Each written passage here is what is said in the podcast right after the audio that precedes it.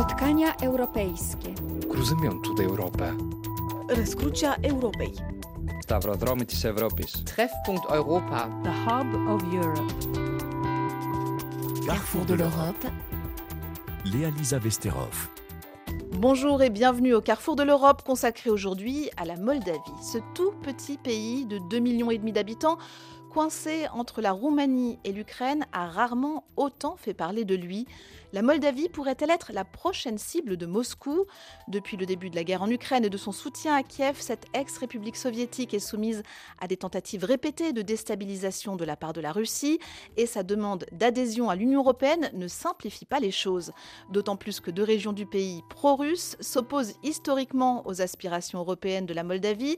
Dans ce contexte explosif, comment assurer sa sécurité et son intégrité territoriale? L'adhésion de la Moldavie à l'Union européenne pourrait-elle servir de bouclier face à la Russie ou mettre le feu aux poudres? Pour en parler, Florent Parmentier est à mes côtés. Vous êtes secrétaire général du Centre de recherche de Sciences Po, le CEVIPOF, et co-auteur de La Moldavie à la croisée des mondes paru aux éditions Non-Lieu. Bonjour. Bonjour. Et par téléphone, Jean Radvani, bonjour. Bonjour. Vous êtes géographe, professeur émérite à l'Institut national des langues et civilisations orientales, et vous venez de publier Russie, un vertige de puissance aux éditions La Découverte. Bienvenue.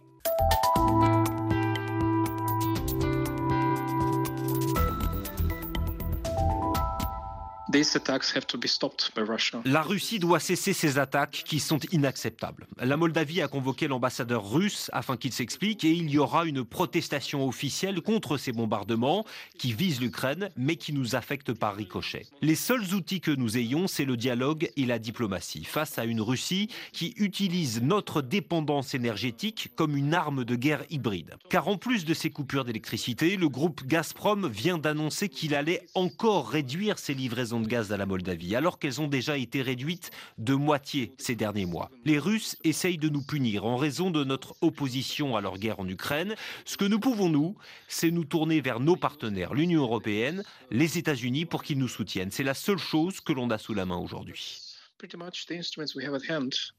Vous venez d'entendre Yulan Groza, chercheur et ancien diplomate moldave, au micro euh, de Vincent Souriau. C'était en novembre dernier. À ce moment-là, le système électrique moldave était victime de coupures massives après des frappes russes sur les installations ukrainiennes. Alors ces coupures de courant, hein, c'est l'un des exemples qui montre à quel point la Moldavie subit de plein fouet les conséquences de la guerre en Ukraine juste derrière sa frontière finalement. Il y a aussi régulièrement des déclarations belliqueuses venues de Moscou sur la possibilité que la Moldavie devienne une deuxième Ukraine. Du coup, pour comprendre les enjeux, Florent Parmentier, en tant que spécialiste de la Moldavie, j'ai envie de vous demander comment expliquer que ce tout petit territoire, le pays le plus pauvre d'Europe, soit devenu un enjeu géopolitique? Je pense que ce qu'il faut rappeler, c'est que ce pays, donc, euh, lorsqu'il a acquis son indépendance en 1991, euh, avait un, futur indéterminé, puisque une partie des, indépendantistes de la République de Moldavie souhaitait euh, non seulement l'indépendance dans un premier temps de l'URSS et de, l'espace russe, mais a souhaité intégrer un autre pays qui est aujourd'hui membre de l'Union européenne, qui est la Roumanie. Et on observe sur les 30 dernières années un niveau de soutien pour cette réintégration au sein de, la Roumanie. Euh, localement, on appelle ça une forme d'unionisme qui n'a jamais dépassé les 30%, mais qui est dans cet étiage de 20 à 30%. Mmh. Cette euh, volonté de, d'unification avec euh, la Roumanie a été une sorte de casus belli, ou en tout cas a, connu de fortes oppositions en Moldavie. Fortes oppositions au sein des populations russophones qui voyaient la chute de leur statut au sein de la République, a, a, fait également l'objet d'oppositions assez fermes dans certaines régions, euh, et donc, euh, euh, depuis 1991, en réalité, son indépendance, la Moldavie est un peu à la croisée des mondes, c'est-à-dire elle est à la fois tentée par un rapprochement avec la Roumanie, un rapprochement avec l'Union européenne, mais aussi par un souhait qui a longtemps été de garder des relations relativement apaisées avec la Russie. Donc on voit aujourd'hui que la guerre en Ukraine a changé un certain nombre de choses. Et s'il fallait le dire en, une seconde, l'onde de choc euh, qui a été faite par la guerre en Ukraine a en quelque sorte poussé les autorités moldaves à prendre un cours de plus en plus résolument euh, favorable euh, à un rapprochement avec l'Union européenne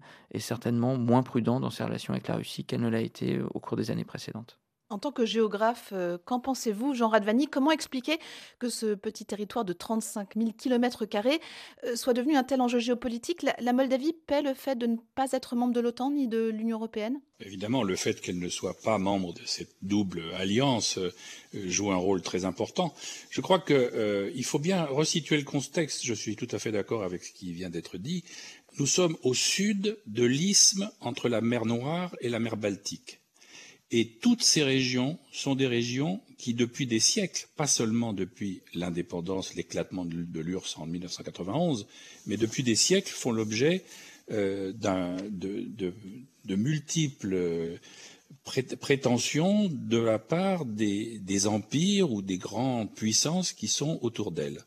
Euh, alors, d'un côté, il y a, pour, ce qui est pour ce qui est de la Moldavie ou de la Bessarabie, comme on l'a appelé à un certain moment, euh, elle a appartenu pendant longtemps, pendant plusieurs siècles, à l'Empire ottoman. Hum. Euh, et il y a des turcophones au sein de la Moldavie, ce sont les Gagaouzes, euh, même si paradoxalement ils sont eux-mêmes chrétiens orthodoxes. Et de l'autre côté, il y avait petit à petit l'Empire tsariste qui, qui, voulait prendre le contrôle de toute la mer Noire, de toutes les rives nord de la mer Noire, dont justement la Bessarabie et la Roumanie actuelle, enfin la Moldavie et la Roumanie actuelle. Donc euh, voilà, on, est dans cette, perspective historique qui, dans, les 30 dernières années, ont opposé ceux qui voulaient rejoindre la Roumanie et évidemment l'Union européenne, et ceux qui voulaient sans doute aussi rejoindre l'Union européenne, mais rester indépendants. Et la guerre en Ukraine, évidemment, a, marqué complètement les, choses, parce que la guerre en Ukraine, ça veut dire effectivement une montée des tensions. Pour revenir au, présent et à l'enjeu géopolitique, vous êtes spécialiste de la Russie et de l'espace post-soviétique. Est-ce que la sécurité de la Moldavie, finalement, conditionne désormais celle de l'Europe? Est-ce qu'il faut voir la Moldavie euh, comme un verrou ou c'est exagéré? Moi, je ne crois pas que, euh, que la Moldavie soit la prochaine cible de la Russie. Euh, la Russie a beaucoup d'autres problèmes, euh, à la fois des problèmes internes, et puis elle n'arrive pas à, vaincre l'Ukraine. Donc son armée est complètement accaparée par ce conflit, et je ne pense pas qu'elle lorgne de façon militaire sur la, Moldavie.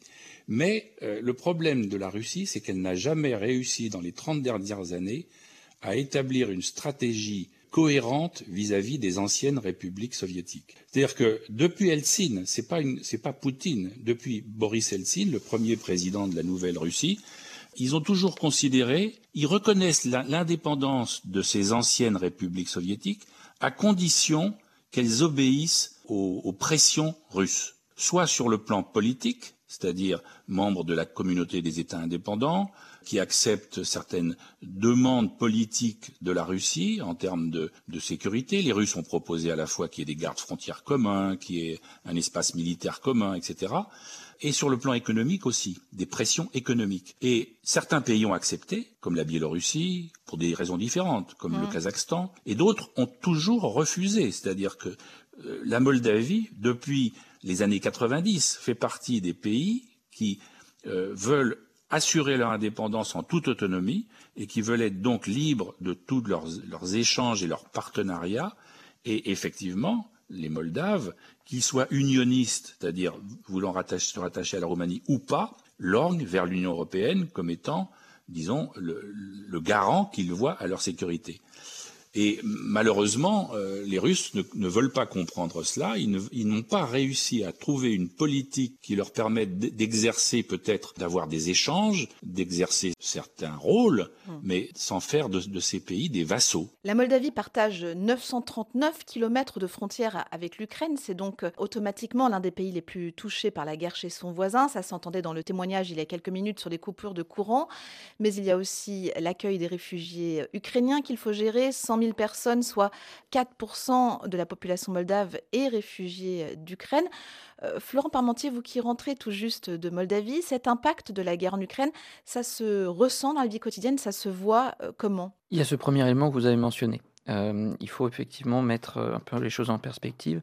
On a à peu près 500 000 personnes qui sont passées, mais dont la grande majorité eh bien, ont ensuite migré vers la Pologne là où c'était possible, l'Allemagne et, d'autres pays au sein de l'Union européenne. Il n'en demeure pas moins que la Moldavie a reçu en quelque sorte euh, par tête plus de réfugiés que n'a pu recevoir la Pologne, mais mm. avec un niveau euh, de PIB par tête qui est infiniment moindre. Euh, donc le, poids que ça représentait pour la Moldavie. Deuxième élément qui frappe dans la vie quotidienne, ce sont les, les conséquences économiques de la guerre. Et dans ces conséquences économiques, ce qu'il faut bien mesurer, c'est que l'inflation entre octobre 2021 et octobre 2022 a été de l'ordre de 30-33%. Euh, qu'est-ce que ça veut dire concrètement? Bien, Ça veut dire tout simplement qu'une partie de la population a commencé à, basculer euh, en deçà du seuil de pauvreté avec euh, une agitation sociale à ce niveau-là et, un certain nombre de mouvements politiques qui commencent à critiquer le pouvoir mm. en place en disant en substance que Maya Sandu, c'est une nouvelle Gorbatchev. C'est quelqu'un qui est très populaire à l'extérieur, très, très prisé euh, en Europe.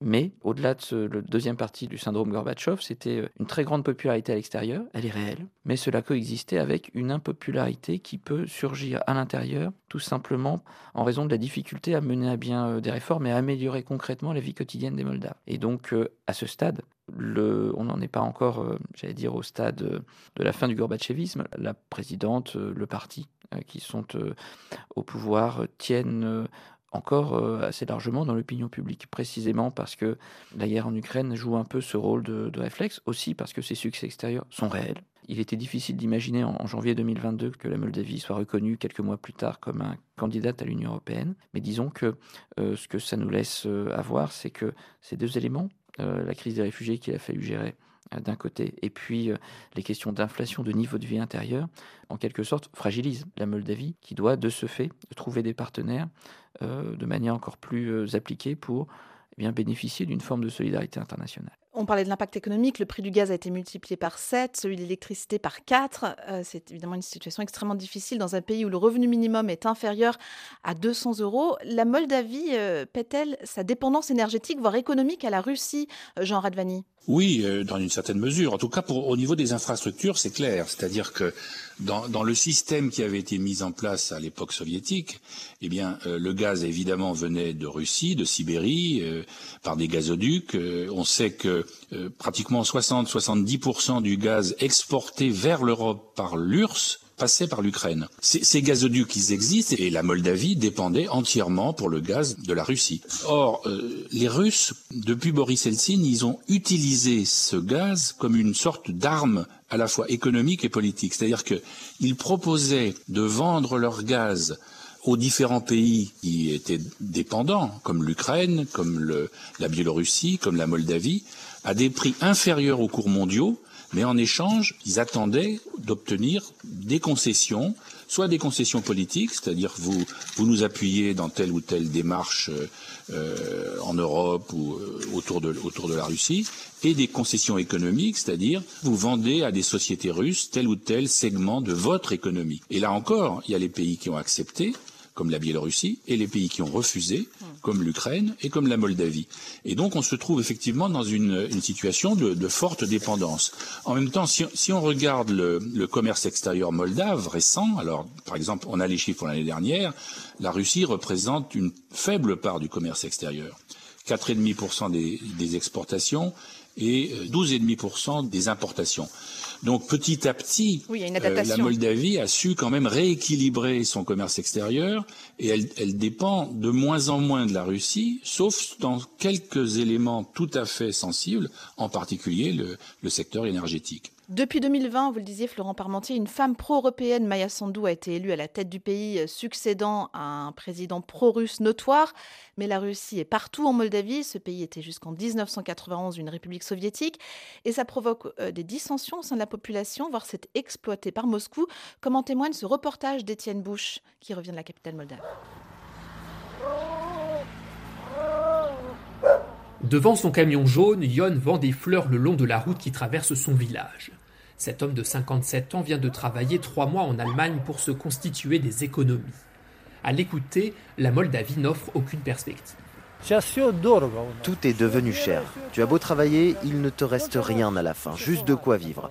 Pour moi, si les gens t'ont élu, tu dois faire quelque chose pour eux. Si tu es incapable de faire quelque chose, alors renonce à ton mandat et fais comme moi, va creuser la terre et plante des choses. Mais Yon le reconnaît, la présidente Maya Sandu n'a pas la tâche facile. Depuis son arrivée au pouvoir, le pays a traversé la crise du Covid, a été confronté à un afflux gigantesque de réfugiés ukrainiens et subi une pression énergétique très rude de Moscou. Le prix du gaz et l'inflation se sont envolés. Dans ce contexte, le parti Shor tente de profiter du mécontentement populaire. Avant la guerre, Shor tenait un discours acquis à la Russie. Qu'importe si Moscou a attaqué l'Ukraine et soumis la Moldavie à un chantage gazier sévère, Valéry Klimenko, figure du mouvement, l'assure, les accusations de complicité avec la Russie sont infondées. Il s'agit d'une tentative du pouvoir de discréditer un parti d'opposition en lui prêtant des accointances avec la Russie. Or, avoir des liens avec la Russie n'est pas bien vu en ce moment. Notre parti refuse que la Moldavie soit instrumentalisée dans les jeux géopolitiques d'autres pays. Aujourd'hui, la Moldavie est l'otage de la politique menée par les États-Unis et l'Union européenne. Cette politique consiste à éloigner la Moldavie de l'influence de la Russie et à l'intégrer à l'Union européenne. Mais il faut garder à l'esprit que la Russie est présente ici depuis 200 ans. C'est une réalité historique. Alors oui, la presse indépendante a révélé que Shor avait payé des citoyens pour grossir les manifestations contre le gouvernement. Valéry Klimenko ne le dément pas. Il s'agissait selon lui de permettre aux plus pauvres de rejoindre la capitale pour exprimer leur colère. Le politologue Valeriu Pacha, qui ne fait pas mystère de son soutien à l'équipe pro-européenne de Maya Sandu, relève un renforcement de l'activité russe dans le pays. Le Kremlin teste différentes méthodes, y compris agressives, en envoyant des provocateurs, dont des gens de la société Wagner qui manifestement assurent les tâches autrefois dévolues au renseignement militaire. Le Kremlin utilise le mouvement de protestation qu'il finance et attise à travers ses relais en Moldavie et il espère provoquer du sang de façon à polariser davantage la société et renforcer ses antagonismes.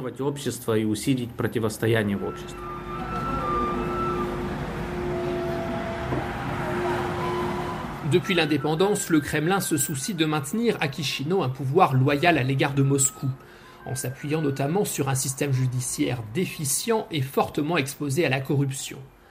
Mais il a aussi recours à d'autres leviers. En Moldavie, une partie conséquente de la population a toujours le russe comme langue maternelle. Et pour s'informer, nombreux privilégient les contenus venant de Russie et sous contrôle de l'État russe. Les autorités moldaves s'en inquiètent. L'année dernière, elles ont suspendu la diffusion de six chaînes de télévision. Six chaînes de télévision supprimées l'année dernière. On voit que le gouvernement moldave tente de changer la donne. Florent Parmentier, ça a un impact ou c'est peine perdue vu la force de la propagande russe? Ce qu'il faut voir, c'est plusieurs choses. D'abord, euh, les différents relais d'influence qui peuvent exister euh, depuis la Russie. En réalité, il y a un ensemble d'acteurs qui euh, favorisent, en tout cas qui souhaitent œuvrer pour une, relation plus proche entre, la Moldavie et, et, la Russie. Il y a eu des partis politiques qui ont tenté de le faire, des partis euh, dits pro-russes qui se sont rapprochés de l'Union européenne, des partis pro-européens qui ont essayé d'avoir des relations au moins minimales de travail avec euh, la Russie, sans exagération de, ce point de vue-là. Et donc traditionnellement, on peut dire que dans le clivage droite-gauche en Moldavie, la droite est plutôt favorable à l'Union européenne, à la Roumanie, là où la gauche moldave est plutôt favorable à la Russie. C'est l'un des critères euh, qui différencie la droite et la gauche localement. Il y a également, euh, au-delà des partis politiques, euh, des, mouvements sociaux. On a la question de l'énergie qui a été abordée. Encore faudrait-il faire la distinction entre le gaz lui-même et puis l'électricité. La principale centrale d'électricité, en réalité, se situe en Transnistrie, la centrale de, de et puis, il y, a un acteur également qui est très très important, euh, qui est l'Église orthodoxe. L'Église orthodoxe dépend de la Russie, et on voit bien que c'est un problème extrêmement euh, lourd de contentieux en Ukraine aujourd'hui. Les relations entre l'Église orthodoxe euh, russe et le, pouvoir ukrainien est, une question extrêmement politique. en Moldavie, il y avait traditionnellement deux églises orthodoxes, l'une qui était proche de la Russie, l'autre qui était proche de la Roumanie. Et en fait, celle qui est proche de la Russie eh bien, tout simplement, est, l'Église ultra majoritaire. dans un pays qui lui-même quasiment à 100% orthodoxe, 98 et quelques pourcents. Donc on est, on est sur une forme d'homogénéité. Euh, donc de ce point de vue-là, la Russie a plusieurs, euh, plusieurs éléments euh, sur lesquels s'appuyer. Pour rester sur les, sur les menaces russes, elles sont prises, ces menaces russes sont prises très au sérieux en Europe. Pour preuve, cette décision prise par les pays de l'Union européenne cette semaine, celle d'envoyer début mai 40 experts pour une durée de deux ans en Moldavie pour aider le pays à faire face aux tentatives de déstabilisation de la Russie. Jean Radvani, ces tentatives de déstabilisation, cette guerre hybride menée par la Russie, ça se manifeste comment concrètement? Il y a plusieurs aspects. En fait, il y a une, intense propagande et un jeu euh, sur les, possibilités d'intervention. Je crois que, en même temps, il y a cette menace. Bon, il y a la guerre en Ukraine. Les, Russes ont agressé l'Ukraine. Ils mènent cette guerre terrible euh, depuis plus d'un an. Et euh, évidemment, ça a réveillé le sentiment de menace chez tous les voisins en particulier ceux où il y a des russophones ou des Russes. C'est le cas des États baltes, c'est le cas du Kazakhstan, et c'est le cas de la Moldavie. Je pense que, alors, il y a, y a d'une certaine façon, euh, la propagande d'un côté et les médias euh, européens de l'autre, je crois, surjouent euh, cet aspect. C'est-à-dire qu'on on a, je pense, surjoué la menace. En réalité, par exemple, si on, prend le, le problème moldave avec la Transnistrie et cette base militaire russe qui a été constituée, qui était à l'époque soviétique, c'était une des principales bases sur le territoire soviétique face à l'OTAN au sud-ouest de l'URSS. Mais euh, après le, conflit de Transnistrie, euh, Boris Eltsine, en fait, a pratiquement fait évacuer l'essentiel des Russes, des soldats russes sont partis. On estime qu'il reste 1500 hommes sur cette base. Les munitions, il y a énormément de munitions, mais c'est un stock extrêmement vieux. Donc, le fait, comme ça a été dit, qu'ils euh, allaient attaquer par la Transnistrie pour prendre à revers l'Ukraine avec ces armes qui sont déposées dans, cette base militaire, moi, je, pense que c'est quand même largement sur, surestimé. Et en même temps, euh, fin février, euh, les services de renseignement ukrainiens ont intercepté des documents détaillant les, les préparatifs d'un coup d'État russe, les services de renseignement moldaves, pardon. Je, bon, je, je pense qu'il y, y, a beaucoup d'informations, mm. de mésinformations de part et d'autre. Mm. Les Russes sont excellents dans cette dans cette façon d'utiliser au mieux euh, la, la, guerre de propagande. Mais voilà, il faut faire attention aux, aux sources. Euh, des deux côtés, je pense qu'il y a euh, des gens qui sont intéressés à, à augmenter euh, ce sentiment de menace, ça, se crée, le, sentiment de menace et de peur, il se crée d'autant plus facilement qu'on a la situation actuelle en Ukraine. Et évidemment, euh, à partir du moment où, Poutine euh, a lancé cette agression contre l'Ukraine, pourquoi ne pas imaginer qu'il veut aller au-delà et qu'il veut s'en prendre à d'autres pays voisins? Ça, c'est parfaitement, euh, parfaitement logique. Maintenant, il faut quand même garder à, l'esprit que la Moldavie ne représente pas un, un, enjeu absolument stratégique vital, et donc il faut, voilà. Mais c'est clair que de part et d'autre, ça sert comme argument politique, euh, sécuritaire, et euh, malheureusement, les, Moldaves se trouvent pris dans, cette, dans ce jeu de tension qui les dépasse largement.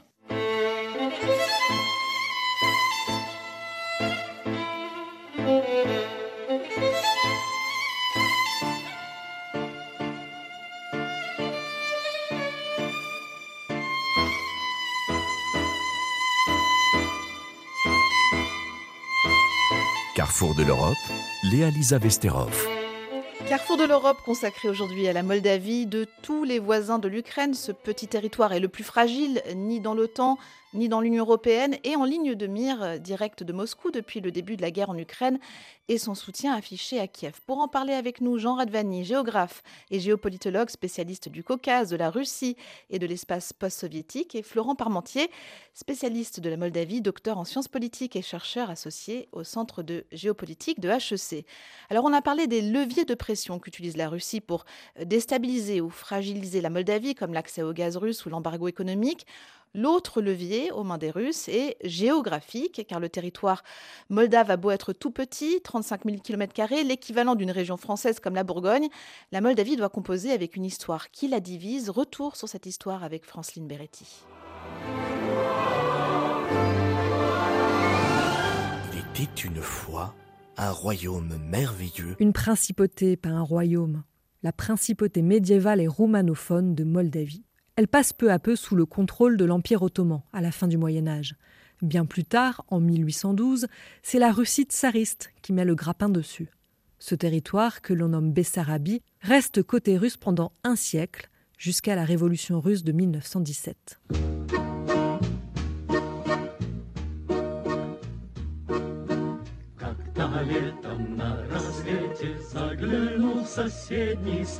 La guerre civile est d'ailleurs l'occasion d'écrire des chansons romantiques sur de belles Moldaves combattant aux côtés des Rouges. Mais les bolcheviks ne réussissent pas à garder le contrôle du territoire. La Moldavie se rattache presque entièrement à la Roumanie, sauf la Transnistrie. On y reviendra. Puis en 1940, la Moldavie repasse côté russe avec une annexion à l'URSS jusqu'à son indépendance en 1991. Vous suivez? Oui? Alors on passe à la Transnistrie. Et là, ça se complique. Cette république autoproclamée forme une bande territoriale à la frontière avec l'Ukraine. L'émission Le Monde en carte explique sa particularité. Au début du XXe siècle, la région est peuplée surtout de Roumains et d'Ukrainiens, et on y trouve également quelques poches d'Allemands, de Polonais ou de Bulgares.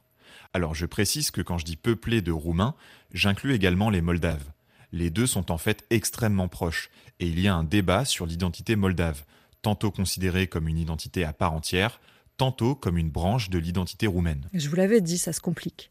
La Transnistrie a déclaré son indépendance en 1991 au prix d'une guerre avec la Moldavie, mais elle n'est pas reconnue au niveau international. La Russie s'en sert pour faire pression sur Chisinau, la capitale de la Moldavie, et pour la maintenir éloignée des méchants que sont l'Union européenne et l'OTAN. La région reçoit par exemple du gaz russe pour quasiment rien. Avec ce gaz, elle produit 70% de l'électricité moldave, alors quand Moscou décide de ne plus lui en fournir, elle plonge l'ensemble du pays dans le noir. Le Kremlin a environ 1500 soldats stationnés en Transnistrie, des stocks d'armes, et des guides locaux mettent en valeur le passé soviétique de la région, comme le montre Arte dans un reportage. Le Soviet Tour, c'est notre concept destiné à montrer et expliquer les deux périodes de l'histoire de la Transnistrie. Ici, vous pouvez voir le Parlement et le siège du gouvernement, la statue de Lénine de 1987, le drapeau de la Transnistrie et celui de la Russie. Une vision de l'histoire très restrictive pour justifier que la Transnistrie n'a rien à voir avec la Moldavie. Ce touriste espagnol a bien retenu la leçon. Ça n'a absolument aucun sens que ce territoire fasse partie de la Moldavie. Ils ne partagent rien, pas même la langue. Mais Moscou a d'autres atouts en stock notamment la Gagaouzie, une région du sud de la Moldavie. Je sais, ça ressemble à un pays imaginaire dans Tintin, mais la Gagaouzie existe vraiment. Un journaliste espagnol de Renews s'y est rendu. La Gagouzie est un territoire autonome qui a des liens politiques, sociaux, culturels étroits avec la Russie. Lors d'un référendum local il y a huit ans, une majorité écrasante d'électeurs a voté pour des liens encore plus étroits avec la Fédération de Russie plutôt que pour l'adhésion à l'Union européenne. D'un côté, le gouvernement moldave qui attend l'ouverture des négociations d'adhésion à l'Union européenne, de l'autre, deux territoires Transnistrie et Gagaouzie, qui annoncent qu'ils préfèrent Moscou à Bruxelles. Il pourrait grandement compliquer le futur européen de la Moldavie. Et justement, des élections euh, locales se tiennent en Moldavie ce dimanche dans la province de Gagaouzie, ce euh, petit territoire autonome qui vote pour choisir son gouverneur. Les huit candidats en lice ont tous un penchant pro-russe. Euh, Florent Parmentier, quel enjeu ce scrutin local a-t-il pour la, la Russie, la Moldavie?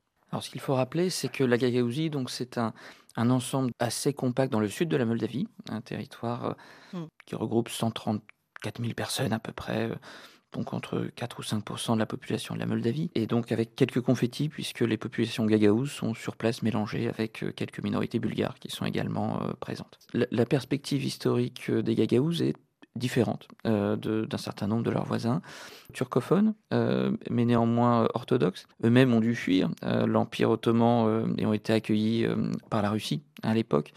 Et en quelque sorte, la Russie fait figure de, puissance libératrice et pas de puissance d'oppression mm. sur place quand bien même il y a eu, euh, comme partout en Moldavie, des, difficultés, notamment dans les, grandes famines de 1946-47, qui ont frappé la Moldavie et qui étaient la, suite euh, de, la Seconde Guerre mondiale et de la désorganisation euh, qui était liée de la question agricole. Une fois qu'on a ce point en tête, il est frappant d'observer que Maya Sandu, le parti de Maya Sandu, le parti Action et Solidarité, ne soutient pas de candidat parmi les huit candidats présentés. Tout simplement parce que, en Gagaouzi, la candidate Maya Sandu, lors du deuxième tour de l'élection présidentielle en 2020, contre Igor Dodon, euh, a fait un score anecdotique. Le, soutien euh, de l'opposant Amaya Sandou était euh, d'environ 95%, et, le poids réel de, Maya Sandou localement n'est que de 3 à 5%. Donc ce que dit Maya Sandou aujourd'hui, c'est nous ne soutenons aucun candidat dans les 8 qui sont présents, mais ce que nous voulons, c'est être sûr que le scrutin se passe de la meilleure manière qui soit, que ce scrutin suive les éléments, ou en tout cas les attentes de ce type de scrutin au niveau européen. Ce qu'on peut attendre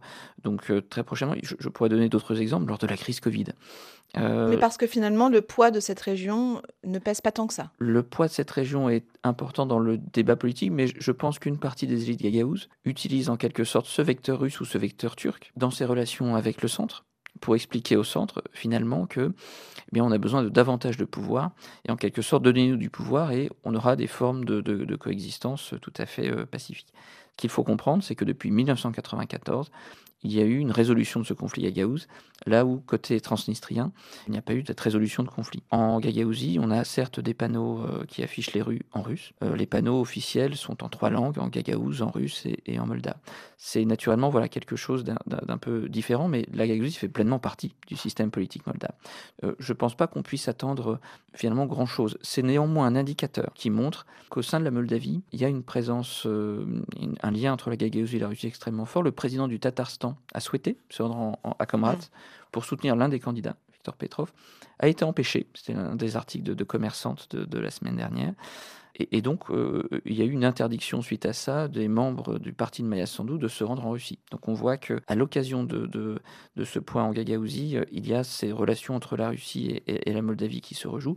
Néanmoins, localement, euh, les Gagaous souhaitent avoir davantage de pouvoir, ça passe par des relations plus fortes avec la Russie. Ils ne souhaitent pas pour autant s'engager dans un aventurisme militaire qu'ils ne maîtriseraient pas. Et pourtant, en 2014, la Gagaouzie avait organisé un, référendum dans lequel environ 98% euh, des votants souhaitaient que la Moldavie rejoigne euh, l'union douanière eurasienne, à savoir entre la Russie, la Biélorussie et le Kazakhstan. On est donc là très loin euh, de l'Europe. Il y a aussi il y a Transnistrie, cette bande de terre de 4000 km qui a fait sécession au début des années 90. Jean Radvani, je me tourne vers vous dans un contexte de forte tension entre le gouvernement moldave et la Russie. Est-ce qu'il n'y a pas là aussi un enjeu pour l'Europe? Oui, enfin c'est un enjeu pour pour les des deux côtés et pour les Moldaves en particulier. Ce qui se passe, c'est que cette question de la Transnistrie et de la Gagaouzie, au début des années 90, s'est envenimée principalement du fait de la volonté d'une partie des élites moldaves de provoquer l'union avec la Roumanie. C'est ça qui a été le, facteur vraiment déclencheur de ces mouvements sécessionnistes qui ont réussi en Transnistrie avec l'aide de l'armée russe, qui heureusement n'ont pas joué euh, en, en, parce que euh, Kishina, le, le, le, nouveau gouvernement, en fait, après 92, s'est dit que c'était très dangereux d'avoir un deuxième front en Gagaouzie qui aurait été aidé de la même façon par les Russes, et donc ils ont trouvé un accord. Mais pour comprendre pourquoi une partie de la population moldave, y compris la majorité des Gagaouzes, se méfie de cette union avec la Roumanie, c'est que pendant la période de 1918 à 1945, quand euh, toute cette région était occupée par les troupes roumaines et a fait partie de la Roumanie, ils n'ont pas été très bien traités. Hmm. Il y a une mémoire historique assez négative de euh, la présence des autorités roumaines dans la région et, entre autres en Gagaouzie. Et donc ils craignent euh, en Gagaouzie que l'entrée dans l'Union européenne soit un préalable à l'union avec la Roumanie. Et ça reste quand même une donnée importante. Et les Russes jouent là-dessus.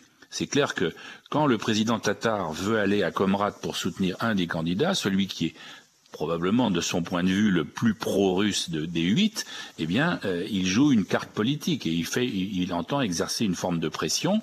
Il se fait barrer le passage à l'aéroport de Chisinau quand il arrive, ce qui provoque évidemment de nouvelles tensions.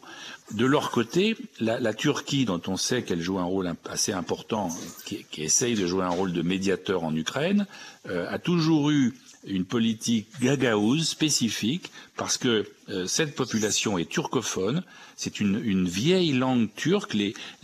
D'une certaine façon, la Turquie a découvert pratiquement en 1990-91 l'existence de, cette population qu'ils avaient oubliée euh, depuis un siècle pratiquement, de cette minorité.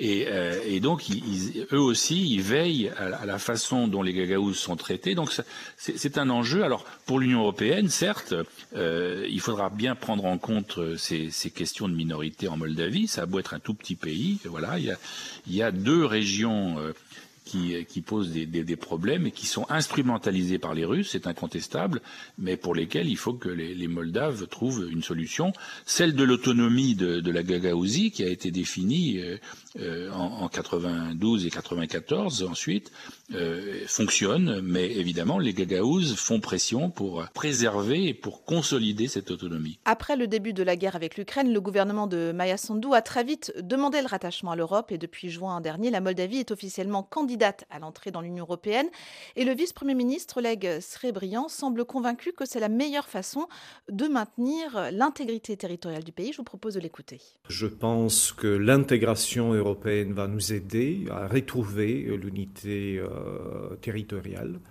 C'est un espoir pour l'instant, mais je vois une dynamique positive euh, dans les relations commerciales de la région euh, transnistrienne, par exemple. 70% du commerce de la région transnistrienne est avec euh, l'Union européenne. Autre chose, 90% de la population de la région a demandé la nationalité moldave. C'est déjà quelque chose.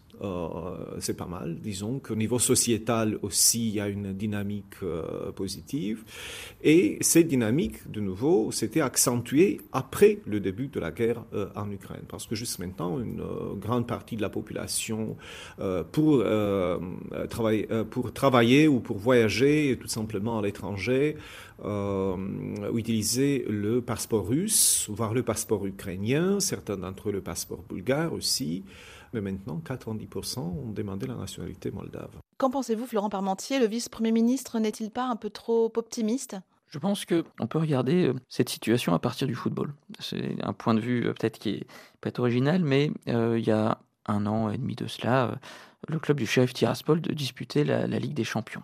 Il même emporté, pour la petite histoire, un, match dans le stade du Real Madrid. pourquoi parler de, ce point? Vieille idée de lien entre sport et politique. En l'occurrence, le club principal de la région transnistrienne, le shérif Tiraspol, soutenu par le principal groupe euh, sur place, groupe économique qui a toutes sortes de, relations, une forme de conglomérat en fait qui arrive à maximiser les gains sur place. Eh bien, euh, ce club du chef Tiraspol, qui est allé assez haut dans la, hiérarchie des coupes d'Europe, joue dans le championnat moldave. Il joue dans le championnat moldave avec d'autres euh, clubs de Chisinau, d'Oreille, de différentes villes du pays. Mais ce qui est intéressant de voir, c'est qu'effectivement, depuis une trentaine d'années, il y a un nombre impressionnant de championnats qui ont été remportés par ce club de, Transnistrie. Et je veux commencer par là, tout simplement pour rappeler euh, ces quelques éléments. D'abord, ça montre effectivement que ce lien sociétal entre euh, d'un côté la Transnistrie, de l'autre la Moldavie, n'est pas rompu, avec une, une évidence euh, qui est qu'il n'y a pas de, de nationalité, d'ethnie transnistrienne. En réalité, sur place, on trouve en Transnistrie la plupart sont russophones, mais des Russes, des Ukrainiens et des gens qui se définissent comme moldaves qui parle en réalité une langue roumaine, mais écrit en cyrillique, comme c'était le cas euh, avant 1989-1991 et avant la, fin de la perestroïka. Des deux côtés, on a euh, des relations économiques qui se sont mises en place. Euh, le vice-premier ministre Serbrian mentionnait le commerce extérieur. Le commerce extérieur transnistrien se fait très majoritairement du côté, du côté de, de l'Union européenne. Donc la bascule s'est faite d'un point de vue économique La bascule s'est faite d'un point de vue économique et il y a en quelque sorte, du point de vue des autorités transnistriennes, si on veut les appeler comme ça, euh, une forme de hiatus qui s'est implanté aujourd'hui. Hiatus qui, qui, fait en fait que la guerre en Ukraine a été extrêmement inconfortable pour, euh, le pouvoir transnistrien. Pour une raison simple. Euh, les, liens de sécurité se sont faits avec, depuis plusieurs décennies avec la Russie. Qu'est-ce que ça veut dire Le GRU, ça veut dire le, Les services de renseignement russes ont une présence extrêmement importante dans l'appareil d'État ou du pseudo-État transnistrien. De l'autre côté, la Transnistrie a fait essentiellement du commerce au départ par le port d'Odessa. Il faut voir qu'il y a une centaine de kilomètres entre Tiraspol et Odessa. Et donc, le, lien euh, qu'on peut avoir ici, c'est un lien économique et les productions locales partaient essentiellement de ce côté-là. Donc, il y a eu une, forme de divorce avec la guerre en Ukraine entre un lien politique qui est avec la Russie et un lien économique qui se fait avec, euh, avec l'Ukraine, avec le sud de l'Ukraine en particulier. C'est dans ce cadre-là que, que la Transnistrie aujourd'hui se trouve, euh, qui elle-même a été un peu une mentalité aujourd'hui de, non pas de citadelle assiégée, mais en tout cas, euh, il y a un point extrêmement euh, intéressant à mentionner. La Transnistrie n'a pas envoyé d'hommes sur le territoire ukrainien euh, au 24 février 2022. C'est le jour où l'ensemble de l'armée russe, l'ensemble des troupes disponibles autour des frontières de l'Ukraine ont été, ont lancées par la Russie, depuis la Biélorussie, depuis, depuis la Russie. Mais euh, la Gagaouzie n'a pas bougé. Et je pense que ça dit quelque chose sur à la fois le lien euh, social qui peut exister entre Moldaves et, Transnistriens. Il y a les déclarations politiques d'un côté, puis il y a les réalités sociales de l'autre, et puis la capacité euh, que pourrait avoir aujourd'hui la Russie à déstabiliser l'ensemble de la Moldavie depuis la Transnistrie, alors même que, le pouvoir ukrainien il serait radicalement hostile. Et donc, il sera beaucoup plus facile pour l'Ukraine d'écraser les, les, 1500 hommes au taux d'attrition aujourd'hui, c'est finalement pas grand-chose, avec certes peut-être des renforts, mais enfin rien d'extraordinaire, de, sachant que de toute façon la situation de la Transnistrie, c'est une frontière qui est surveillée côté ukrainien, et puis ensuite c'est le reste du territoire moldave et, aucun accès à la mer. Donc les, lieux, les, les, endroits où des troupes russes pourraient venir, alors même que Tiraspol était, est à 230 km aujourd'hui de Kherson, donc pratiquement la ligne de front, eh bien, euh, fait qu'il y a une forme euh, d'inquiétude du côté euh, transnistrien aujourd'hui, qui existe une autre manière de, de, de mais disons que les deux territoires n'ont pas divorcé à l'occasion de la guerre en Ukraine. L'organisation dans la capitale moldave le 1er juin de la deuxième réunion de la communauté politique européenne montre bien la volonté de l'Europe hein, d'amarrer euh, rapidement le territoire moldave à l'Europe. Dans votre ouvrage, Jean Radvani, vous dites que l'élargissement de l'Union européenne à l'Est n'a jamais été perçu, à l'inverse de celui de l'OTAN, comme une menace inquiétante pour le pouvoir russe. Est-ce que c'est toujours le cas aujourd'hui, Jean Radvani? Ça a un peu changé avec la guerre en Ukraine, parce que l'intégration ultra rapide de l'Ukraine à l'Union européenne, telle qu'elle est envisagée, elle n'est pas encore faite, mais euh, disons que à Moscou, les discours se sont radicalisés aussi, c'est-à-dire que euh, maintenant ils mettent pratiquement sur un même euh, niveau l'adhésion à l'UE et l'adhésion à l'OTAN, même si c'est clair que c'est pas tout à fait la, même, catégorie. ce que je, ce qu'on voit en tout cas apparaître dans la presse russe à propos de du fait que la, Moldavie a accédé avec l'Ukraine en juin 92 au, titre de candidat à l'Union européenne, c'est un certain nombre de, de, de pressions, de menaces économiques, c'est-à-dire que si dans le cadre de cette adhésion, la Moldavie doit rompre tous les accords qu'elle avait avec la communauté des États indépendants et donc avec la Russie, eh bien, il y aura des, il y aura des rétorsions. C'est un peu la stratégie qu'avait adoptée en 2014 Moscou vis-à-vis du président ukrainien quand il a rompu l'accord d'association. C'est-à-dire, euh, il faut choisir. Il faut choisir. C'est soit l'un, soit l'autre. Et euh, je trouve ça en fait très dommageable euh, et des deux côtés. C'est-à-dire que comme géographe et en étudiant les, choses sur le, sur le long cours, on comprend bien que ces pays qui sont entre l'Union européenne et la Russie, en fait, ils ont besoin, ils auraient besoin de bonnes relations avec les deux. Et la, sagesse voudrait que dans les différents traités qu'on mettra en place, on trouve des solutions économiques et diplomatiques pour qu'il y ait des bonnes relations. Mais c'est clair que de ce point de vue-là, la guerre en Ukraine a tout bouleversé et qu'aujourd'hui, parler de bonnes relations entre l'Union européenne et la Russie, c'est quelque chose qui est complètement euh, qui, sort du, cadre des événements. Il y a la question euh, d'une adhésion à l'OTAN aussi qui demeure. Hein. La Roumanie euh, est membre de l'OTAN et la présidente Maya Sandu a déjà fait savoir qu'elle serait intéressée par cette alliance. Et en même temps, euh, la neutralité est inscrite à l'article 11 de la Constitution moldave et rend donc cette adhésion impossible. Est-ce qu'il faut changer ça ou ce n'est pas le problème, Florent Parmentier? Est-ce qu'elle est souhaitable, cette adhésion, dans le contexte de tension actuelle avec la Russie? Ce qui est tout à fait observable dans l'opinion publique moldave, c'est qu'elle n'est pas souhaitée. L'adhésion à l'Union européenne emporte une majorité. L'adhésion à l'OTAN ne pèse jamais que 25% à 30% de l'opinion publique. Et, les potentialités d'en changer ne sont pas évidentes. Les blocages institutionnels, vous avez mentionné la Constitution, existent. Aujourd'hui, le, dire le front entre la Russie et l'Ukraine se situe assez loin. Et, pour que la question soit vraiment j'allais dire, euh, observer, euh, euh, il faudrait, là pour le coup, des, formes de, de, percée, de, continuation de la guerre pour que, une jonction se fasse entre les, troupes russes et les troupes transnistriennes et la frontière transnistrienne. Donc l'adhésion est, relativement peu probable. On a vu également qu'une adhésion à l'OTAN, ce n'est pas automatique. on l'a vu dans le cadre euh, non pas de la Finlande, alors la Finlande a fait une demande et a été acceptée un an plus tard, mais que pour la Suède, ce n'est pas encore joué, euh, qu'il y a des blocages internes, des différents types de verrous. Et donc euh, l'état des forces moldaves est encore assez loin. Je pense que ce qui peut arriver dans les prochains mois, c'est plutôt, et, de manière plus logique, des formes de rapprochement d'amélioration des relations entre la Moldavie et l'OTAN. Mais le fait que des États euh, eh bien, sont stationnés. La France, notamment euh, dans la mer Noire, euh, en, Roumanie, doit jouer ce rôle de dissuasion. si d'aventure, j'allais dire, il devait y avoir des suites militaires en Moldavie de la guerre en, Ukraine, pour l'instant, nous n'y sommes pas. Et c'est pas ce que montre en quelque sorte une évaluation des risques un peu, j'allais dire, censée poser des choses. Donc je, ne pense pas que cette, cette adhésion soit aujourd'hui sur la table. L'adhésion à l'OTAN l'adhésion à l'OTAN, la question de l'Union européenne étant différente. Pour conclure justement, l'adhésion à l'Union européenne, selon vous, Florent Parmentier, c'est la façon euh, pour la Moldavie de se sortir de ce joug russe, de sauvegarder son intégrité territoriale? L'adhésion à l'Union européenne n'a pas juste pour euh, principal euh, élément voilà, de, de s'occuper ou non du russe. L'idée principale, c'est de dire que nous devons réformer en interne euh, nos institutions de manière à respecter l'état de droit. C'était la promesse de Maya Sandu en novembre 2020. Elle disait il faut dégéopolitiser les choses, euh, il faut dans un monde idéal se rapprocher de l'Union européenne parce que c'est l'avenir de nos institutions qui compte et, si on veut avoir... Dans un euh, pays extrêmement corrompu. Dans un pays corrompu, avec des problèmes de justice, avec différents types de problèmes. Mais il ne faut pas pour autant, en quelque sorte, antagoniser sans raison la Russie. Ça, c'était en novembre 2020. Malheureusement, la guerre en Ukraine a totalement basculé ce, projet.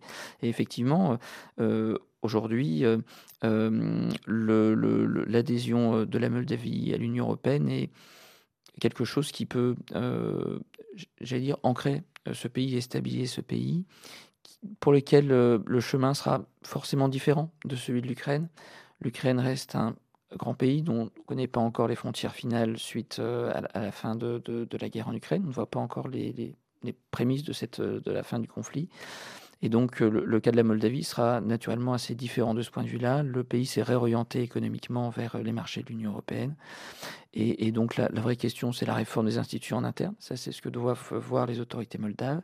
Et ensuite, la Moldavie aura sur son territoire de toute façon des minorités russophones, des territoires qui ont une histoire particulière, différente peut-être d'autres pays euh, d'Europe centrale avec la Russie.